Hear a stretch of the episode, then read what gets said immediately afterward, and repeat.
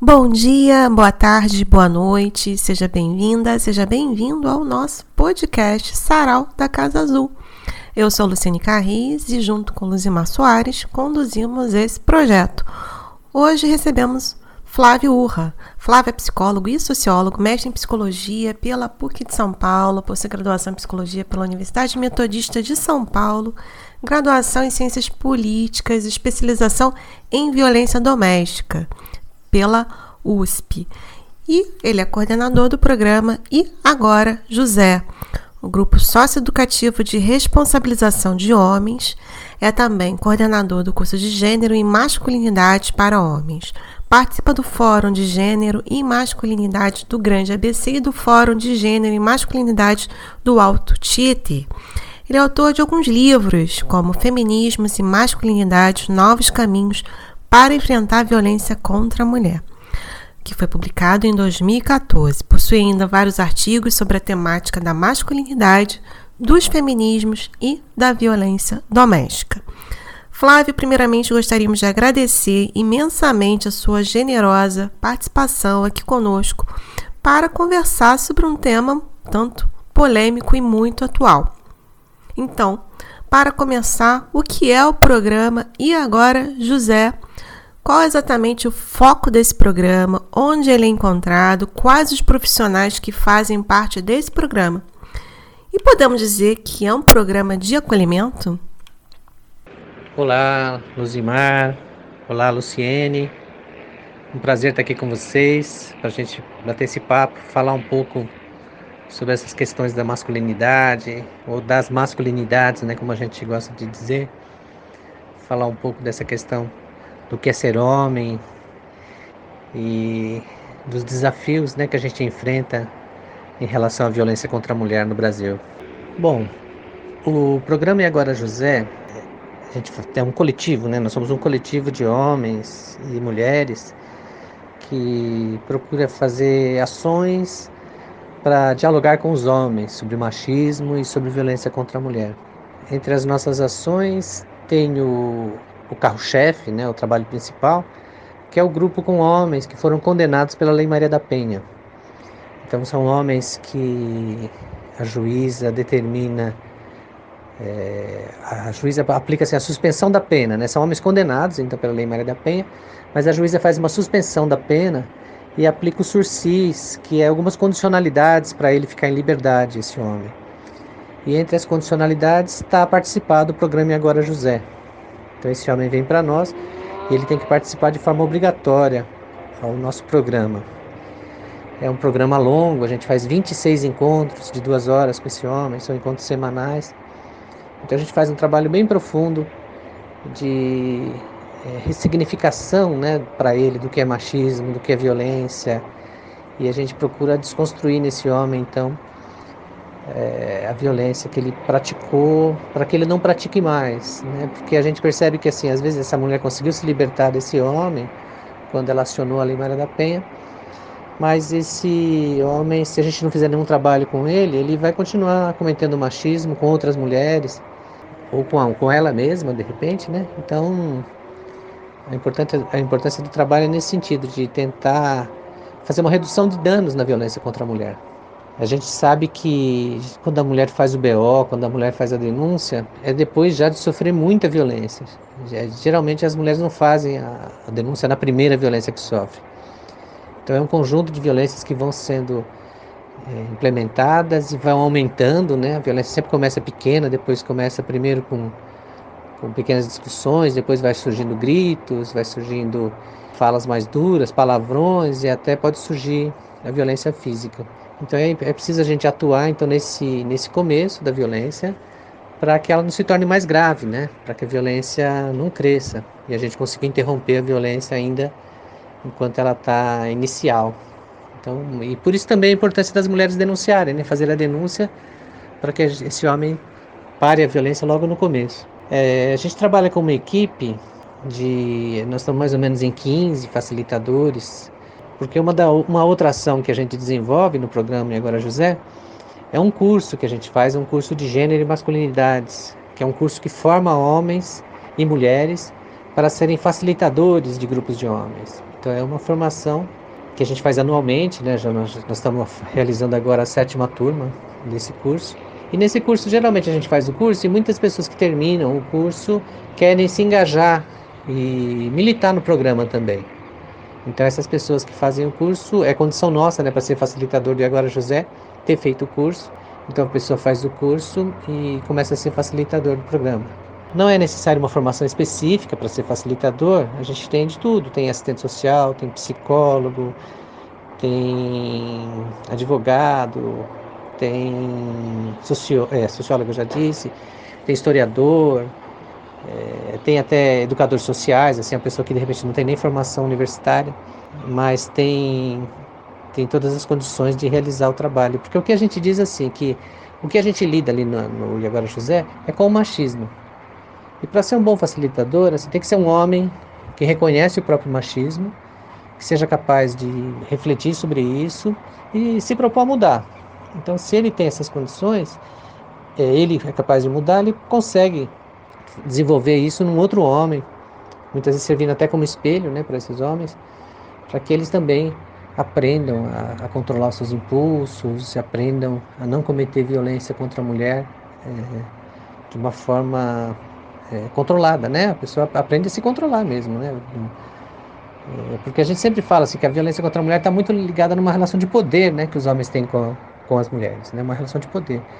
Então, à medida que ele consegue ter consciência é, do papel da mulher, da importância da mulher, de ver a mulher como um sujeito, não como um objeto, ele pode de repente mudar a, a sua conduta. E a gente acaba tendo bons resultados, sim. E fora isso, a gente tem também os fóruns de gênero e masculinidade que a gente implanta também. Esses fóruns a gente procura fazer juntar, né, pessoas que querem discutir esse tema de uma determinada região para fortalecer os trabalhos e desenvolver políticas públicas. Então a gente tem um fórum de gênero e masculinidade no Grande ABC, tem um fórum no Alto Tietê, um fórum na, da cidade, né, da capital de São Paulo, que é o Fórum Paulistano, e um fórum da Mata Atlântica, que pega as cidades do litoral sul aqui. O Iagora José, por enquanto, ele está implantado na cidade de Santo André, está é, em implantação na cidade de São Bernardo, também a gente tem São Vicente. Então, esses locais que a gente realiza os trabalhos. A gente tem feito desde o ano passado o grupo tudo online, então está sendo online os grupos e está tendo bons resultados né, desse, desse trabalho. E sobre a questão do acolhimento, é, a gente precisa dizer assim que a gente procura assim fazer um grupo de acolhimento, é, mas a gente faz parte da rede, né? Esse trabalho faz parte da rede de enfrentamento à violência contra a mulher. Então, o objetivo desse trabalho, a gente tem um lado nesse trabalho. O nosso lado é enfrentar a violência contra a mulher. Então, esse é o nosso foco, esse é o nosso objetivo do trabalho. A gente até diz assim, que se esse homem sair de lá, um homem, uma pessoa melhor, sair mais feliz, é um ganho secundário, né? É importante, mas é um ganho secundário. O objetivo mesmo é que interromper a violência, porque não, não aconteça mais a violência contra a mulher. Mas, assim, sabendo que a rede funciona, que está tendo a, ele está sendo é, a lei está existindo, então o que a gente defende, né, que esse homem tem que ter respeito para a sociedade de direito, então ele tem que respeitar as leis, tem que seguir as leis. Mas assim, é, sabendo que a rede toda funciona, a gente tem condição então de pegar esse homem e fazer um trabalho com ele mesmo, de acolhimento, no, sim, sabe, de acolhimento, de ouvir a história dele, de ouvir as, as relações de violência que ele que ele passou, das influências que ele teve, da forma que ele se estruturou como homem, é, para a gente poder fazer uma educação afetiva, né? A gente trabalha num processo educativo com esse homem, mas é essa educação com vínculo, com afeto, é, que a gente não concorda com o que ele fez, mas a gente quer que essa pessoa se torne uma pessoa melhor. Então, é, de certo modo, é sim um grupo de, de acolhimento, porque a gente acredita que esse processo de educação ele é libertador, né? A gente vai libertar esse homem de um machismo estrutural que ele viveu a vida toda. Olá, Flávio. Muito obrigada por sua presença aqui. A pandemia tem revelado com muita intensidade a existência da violência doméstica. Mais tempo convivendo juntos, muitas pessoas estão trabalhando em casa. Essa violência se manifesta de muitas formas contra as mulheres, mas não só. Já tem inclusive estudos científicos sobre esse aumento de violência contra adolescentes. Como você vê esse comportamento? Bem, a, a pandemia ela tem intensificado sim a violência doméstica, né? A violência doméstica como um todo mesmo. É, a gente sabe que o, os homens da nossa cultura aqui brasileira machista, eles são estimulados ao tempo todo a ser provedor, né? A ser o homem que trabalha, trabalha fora de casa, que tem um salário. Então tem essa coisa do homem trabalhar, né? O homem quer sair de casa para trabalhar, que faz, é um dos aspectos do machismo mesmo. E, enquanto essa desigualdade né, que aconteceu, que as mulheres, uma grande parte delas ficou né, restrita ao trabalho doméstico, né, a cuidar dos filhos e cuidar da casa, de forma gratuita, inclusive, né? Até a gente usa sempre essa expressão que essa, esse, o, enquanto os homens trabalham fora por salário, as mulheres trabalham em casa por amor, né? Então ainda dá esse peso para a mulher. Então ela trabalha de graça, trabalha para o marido por amor, trabalha para os pais por amor, trabalha para os familiares que estão acamados por amor. Então é uma crueldade né, que a cultura fez com as mulheres, porque isso estabelece uma desigualdade, né? Quando você coloca um homem com salário, trabalhando com salário, e as mulheres trabalhando sem salário. É, isso tem diminuído bastante, né, com, com a questão do trabalho das mulheres, mas ainda é uma, uma lógica estrutural ainda que acompanha né, o imaginário da sociedade ainda. E muitas mulheres ainda é, são obrigadas a, a, viver só do trabalho doméstico né, e cuidar dos filhos. A pandemia, então, levou esses homens para dentro de casa. Então, muitos homens que tinham seu trabalho fora foram para dentro de casa. E a casa, ela, a masculinidade sempre renega, né, coisa do machismo, renega a casa, né? Então, Muitos homens não conhecem a casa, não sabem onde estão tá as coisas guardadas.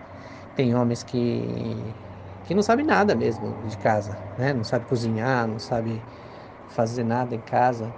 É como se ele fosse um estranho, né? Dentro de casa.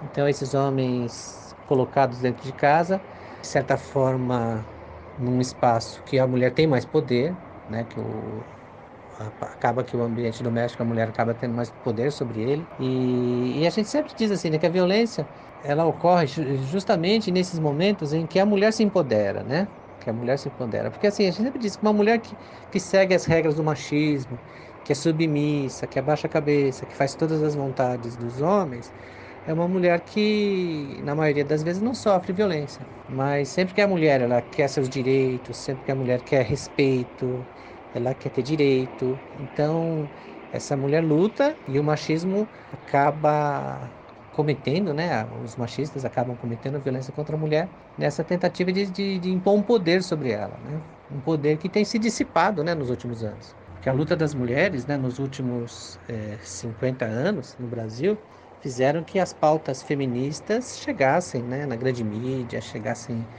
na literatura. Então, a gente tem hoje uma pauta feminista que, que vem pressionando os homens. E, mas a mudança que ocorreu nas mulheres nesses 50 anos não ocorreu nos homens. Então os homens continuam com uma cabeça de 50 anos atrás, querendo ainda achar aquelas mulheres de 50 anos atrás, querendo aquelas práticas né, antigas. E isso meninos, viu? A gente vê, ouve esse discurso de meninos de 20, 25 anos, com esse mesmo discurso é, de 50 anos atrás. Então, a pandemia acabou então expondo e, e, a gente sabe que o lar, né, o docilar, é o lugar mais perigoso, né, para as mulheres e crianças. Se a gente for olhar estatisticamente, a maioria das violências contra a criança, assim como os abusos sexuais também contra as crianças, acontece dentro de casa, então é no lar. E as violências contra a mulher também, o que mais acontece é dentro de casa também. Então é um mito dizer que o lar é um lugar é, de doce, né, e e sagrado, porque é um lugar onde ocorrem as violências, é um lugar onde mais ocorre violência. E tem sim, tem surgido muita violência contra criança, violência contra idoso, contra pessoas com deficiência, contra a mulher. As violências têm se intensificado, então. Muitos homens também, a gente percebe assim que a gente tem todo esse imaginário machista, que acredita que os homens são melhores que as mulheres, né? Que os homens têm direito a privilégios, que os homens têm direitos. Então, muitas vezes o homem, ele, se ele está numa relação, às vezes, é, frágil, se ele está numa relação, é, muitas vezes, de tensão, ou de falta de dinheiro, como tem acontecido muito, ou uso de álcool, qualquer coisa dessa pode ser um gatilho, né? Pode ser um disparador de uma violência. Porque nós homens, a gente não está preparado para lidar com emoções, então a única emoção legítima né, no machismo é a raiva. Então tudo o homem dispara como raiva. Se ele está carente, ele dispara raiva. Se ele está triste, dispara raiva. Se ele está desapontado, se ele está com ciúme. Então é a única é, emoção assim que é autorizada nos homens. Né? Então a falta de, de, de, conteúdo, a falta de saber lidar né, com esses conteúdos que os homens têm, a falta de recursos internos mesmo para elaborar sentimentos, para elaborar tristeza, elaborar frustração, muitas vezes acaba disparando em raiva e no comportamento violento.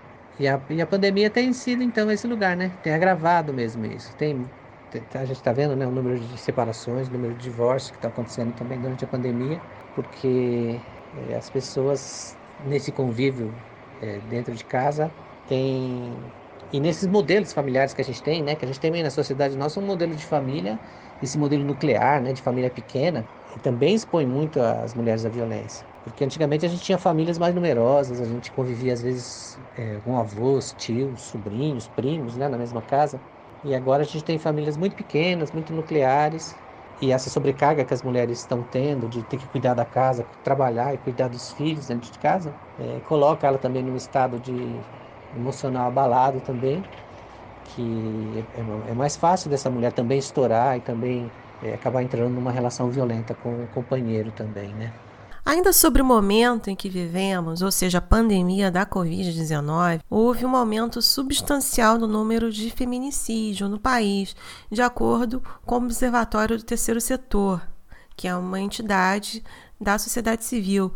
De acordo com eles, Três mulheres são vítimas de feminicídio no Brasil, sendo que os estados que têm maior número de violência contra a mulher são Mato Grosso e o Amazonas. Como você observa essa violência? Como podemos diminuir essa violência e ainda qual a importância da tipificação, ou seja, por que é importante falar que foi um feminicídio e não um homicídio? Sobre o feminicídio, é, que também né, tem aumentado, feminicídio, ele eu sempre gosto de pensar nele como a ponta do iceberg, né? Aquilo que aparece, aquilo que é, que toma as mídias, aquilo que é, que não dá para esconder, né? que tá emergiu assim para fora. Agora o que sustenta, né, esse feminicídio é uma série de violências, uma série de desigualdades. Tem uma montanha né, embaixo desse, dessa ponta que sustenta o feminicídio. Então a nossa sociedade está estruturada de uma forma machista, a forma que as mulheres é, são tratadas e que elas são assim a nossa concepção do que é ser homem, né? Nossa concepção do que é ser mulher. São essas concepções que as pessoas têm que sustentam nessa essa questão do feminicídio. E o feminicídio tem sido sim aumentado porque dentro de uma lógica do machismo, essa lógica do que a mulher pertence ao homem, né? Os homens usam expressões assim como é minha mulher, como no sentido de posse mesmo. A gente não ouve muito a gente dizer assim, ah, esse é meu homem. Né? Às vezes ele fala, é meu marido. Mas quando é a mulher, não, essa é minha mulher. Então é como se fosse uma posse. E o acordo machista é isso, é assim, o homem acreditar que ele é dono da mulher, que ele tem a posse dela. E os homens não aceitam que essa mulher então se separe ou que tenha outras. Eles têm, né, relações extraconjugais, frequentam casas de prostituição. Agora a mulher não tem direito nem a uma vida extraconjugal e nem a abandonar esse homem, né? Então muitas vezes o feminicídio ocorre, a maioria das vezes ocorre quando a mulher quer a separação. E esse homem se nega, se nega. É, e não é um ato de amor, você vê que não é amor, porque ele quer matar essa mulher. Ele quer matar, ele quer. Muitas vezes o homem mata a mulher, mata os filhos e se mata. Né? Então, assim, é uma a gente usa a expressão assim, que é o mártir do patriarcado, né? Aquele homem que, que morre para provar que o machismo está certo, né? Que o patriarcado está certo. E o enfrentamento do feminicídio, ele é, tem que ser um enfrentamento da sociedade mesmo, né? Todo mundo tem que se envolver. Nós homens, a gente precisa se envolver nesse enfrentamento. Então todo mundo precisa se envolver E é na, no dia a dia, sabe? É nessa desconstrução da violência cotidiana. É a gente conseguir ter mais espaços para mulheres, mais espaços de poder para as mulheres, a gente ter mais políticas, né? Deputadas, vereadoras, prefeitas, presidentas, ter mais mulheres em estado de poder, mais mulheres na chefia, nas grandes empresas. É, as mulheres precisam ter uma, um espaço maior de poder para que a gente desnaturalize o machismo, né? para que a gente possa ter uma relação de igualdade entre mulheres e homens e, e assim desconstruindo essa questão da violência. Porque às vezes você vê, quando aparece assim, um crime é, que uma mulher mata um homem, a gente vê a repercussão que isso tem, né? Os homens usam aquilo como se fosse um é, tem um destaque, né? Mesmo na mídia, porque é, é a quebra de uma norma, né? Então e, e não tem quando a gente vê um feminicídio de uma mulher não tem o mesmo efeito, não é equivalente. As mulheres são mortas e existe quase que uma naturalização assim. Falas, né, que dizem: "Ah, mas o que ela fez? Né? Como que foi? Que, que... se ela não é culpada?" Quase que assim, né, como se ela fosse culpada pela própria pela própria morte. Então, a gente precisa ter um trabalho de conscientização mesmo, né, que comece desde pequeno, lá na escola, lá na creche, que os meninos sejam ensinados a não ser machistas, que os meninos sejam ensinados a respeitar as meninas, a respeitar aquelas pessoas que, de, que têm orientação sexual diferente, a respeitar os gays, as lésbicas, os homens trans, as mulheres trans. Precisa ensinar desde muito pequeno. A gente precisa ter professores e professoras também que não sejam machistas e ter temas que debatam esse assunto nas, dentro das escolas o período todo. E a gente tem que fazer um enfrentamento da, dessa forma de educar os meninos de forma cruel, né? Porque o que existe na nossa sociedade é isso. Os homens são criados para ser machos, né? não são criados para ser humanos. Então eles são criados para ser macho, para ser bravo, para ser é, corajoso. E, e, os homens vão se desumanizando né, durante a vida. Então a gente vê no mundo adulto, da minha parte, assim, eu, eu sempre acho que eu, eu, conheço muito mais mulheres que são seres humanos é, melhores do que homens. Né? Parece que os homens eles não são tão bons humanos como são as mulheres, né? porque esse processo de embrutecimento dele vai tornando ele nessa figura meio é, frustrada, né? Frustrada e também pobre de afeto, com uma sexualidade perturbada. Então esse sujeito acaba se tornando um, é, um humano problemático, né? Acaba tendo uma neurose. Eu acho que eu sempre costumo usar essa expressão que o machismo para mim é uma neurose, né? Uma neurose que os homens desenvolvem por acreditarem que são homens, que são machos e isso acaba afetando toda a sua prática social. É, sobre a tipificação da lei, eu acho que é importante sim tipificar a lei, até para dar visibilidade para isso, né? Para dar visibilidade que quando não é a mesma coisa quando morre um homem de quando morre uma mulher. Às vezes no grupo de homens, às vezes surge, né? Os homens falam assim: "Ah, mas a mulher também me bateu. As mulheres também batem". E eu gosto de, de eu uso, né, sempre uma, uma um referencial teórico para a gente discutir isso, que é o referencial teórico da ideologia, né, que é a gente trabalha num sentido que, que o machismo é uma ideologia e que essa ideologia é uma ideologia que, se, que procura manter uma relação de dominação dos homens sobre as mulheres. Então, é, assim como existe relação de dominação entre riqueza e pobreza, entre brancos e pretos, entre adultos e crianças, então essa, essas relações de dominação que se estabelecem na, na cultura. E no caso do, do homem, quando um homem comete uma violência contra a mulher, quando um homem comete um feminicídio, ele está mantendo uma relação de dominação. Aquela violência dele é para dizer para todas as mulheres: olha, quem manda são os homens. Não deixe, não abandone seu homem, não separe. É, ele está cometendo aquilo não só por ele, mas por todos os homens. Então é uma violência que reforça a dominação. E, e o contrário, quando, por exemplo, uma mulher, quando ela bate num homem, ou quando ela luta para se libertar, ela está fazendo um movimento de resistência à dominação que ela está sofrendo. Então não é equivalente. Quando um, um homem apanha de uma mulher, é um movimento de resistência de uma mulher que está querendo se libertar né, desse, desse sistema de dominação machista. Para finalizarmos, eu gostaria de saber de você, já que temos alguns homens estudando a necessidade da desconstrução da masculinidade tóxica, essa é uma característica da sociedade patriarcal que sempre subjugou a mulher e, e a colocou como objeto à disposição masculina. Como bem nos disse Gilberto Freire em seu clássico Casa Grande Senzala, abre aspas, com relação ao Brasil, que eu diga o ditado: branca para casar, mulata para F, negra para trabalhar. Fecha aspas.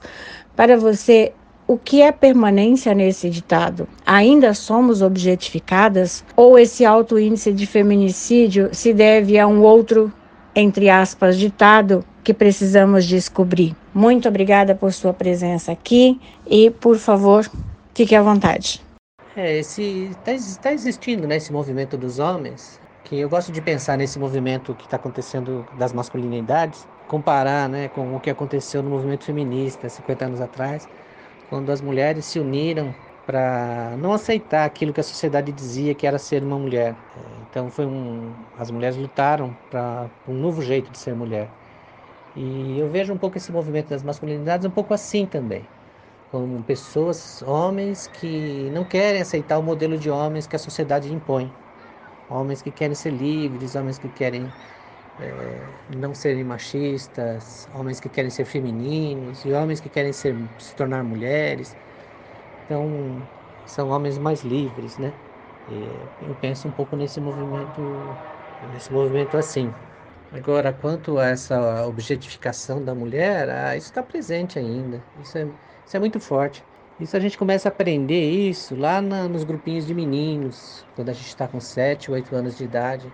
E aí tem um conjunto de coisas, né? Tem as brincadeiras infantis, aí tem a aprendizagem sexual que os meninos fazem entre eles, né? Essas brincadeiras sexuais que, que chamam né, vulgarmente assim de troca-troca, é, que é uma iniciação sexual dos meninos, né? O menino é iniciado na pornografia, às vezes meninos de 9 anos de idade, ele já começa a receber a pornografia e os meninos mais velhos já começam a fazer as brincadeiras sexuais. Meninos que não estão nem prontos, né, biologicamente, para exercer é, sexualidade, mas são inseridos. E isso cria um impacto no, no cérebro da criança, né? Porque a criança vê a imagem de mulheres adultas e homens adultos fazendo sexo, é, e essa objetificação da mulher, a mulher é sempre colocada como objeto, e, e eles constroem então um imaginário dessa mulher, que não existe, né? Que é uma mulher fictícia, porque o menino de 9 anos devia estar conversando com a menina de 9 anos, né? Mas ele está ali pensando na menina de adulta,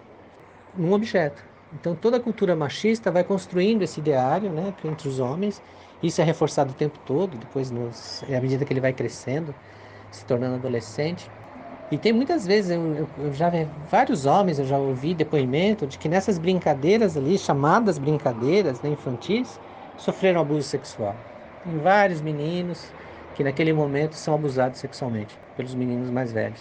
Então, e tudo isso é visto como se fosse brincadeira.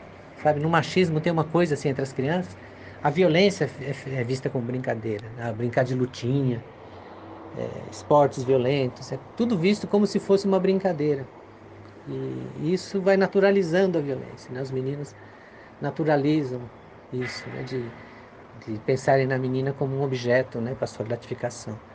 Porque para o machismo é assim, o machismo, os iguais são os homens, né? os homens é que são os iguais.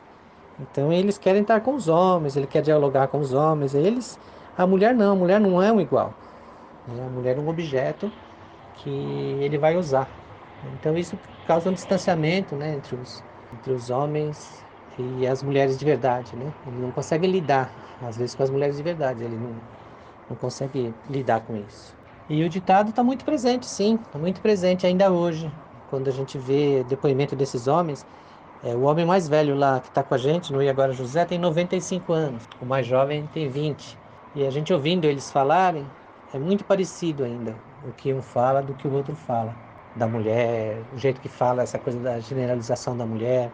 É, e essa coisa, né, que eu acho também uma das coisas que, que a gente tem estudado, que normatiza né, o comportamento das mulheres é a moral, né? Através da moral, a moral dos costumes, ela procura colocar a mulher é, em dois patamares, né? Ou ela é mãe, dona de casa, ou ela é prostituta, ou ela é puta. Então coloca as mulheres nesses dois lugares.